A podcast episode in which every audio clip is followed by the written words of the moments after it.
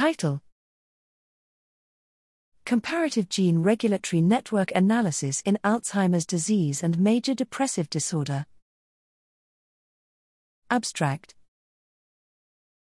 Major depressive disorder and Alzheimer's disease are two prevalent and devastating disorders that still lack effective treatment.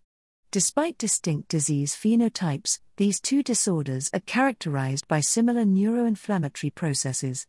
However, it is not clear to what extent these processes are shared. To compare pathways and their regulators affected in Alzheimer's disease and depression, we adopted a systems biology approach.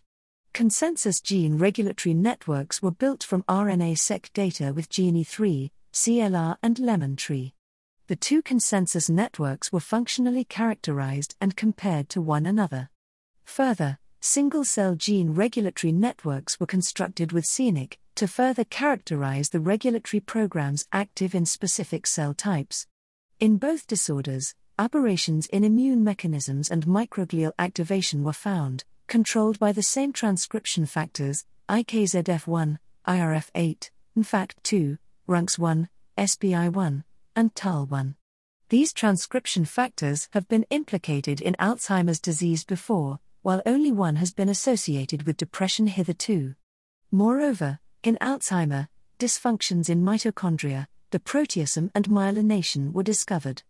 In depression, astrocyte function, GABA receptor signaling, and transport across the blood brain barrier were aberrated. These disrupted pathways and transcription factors should be further investigated and might be used to develop novel therapies for neuroinflammatory disorders.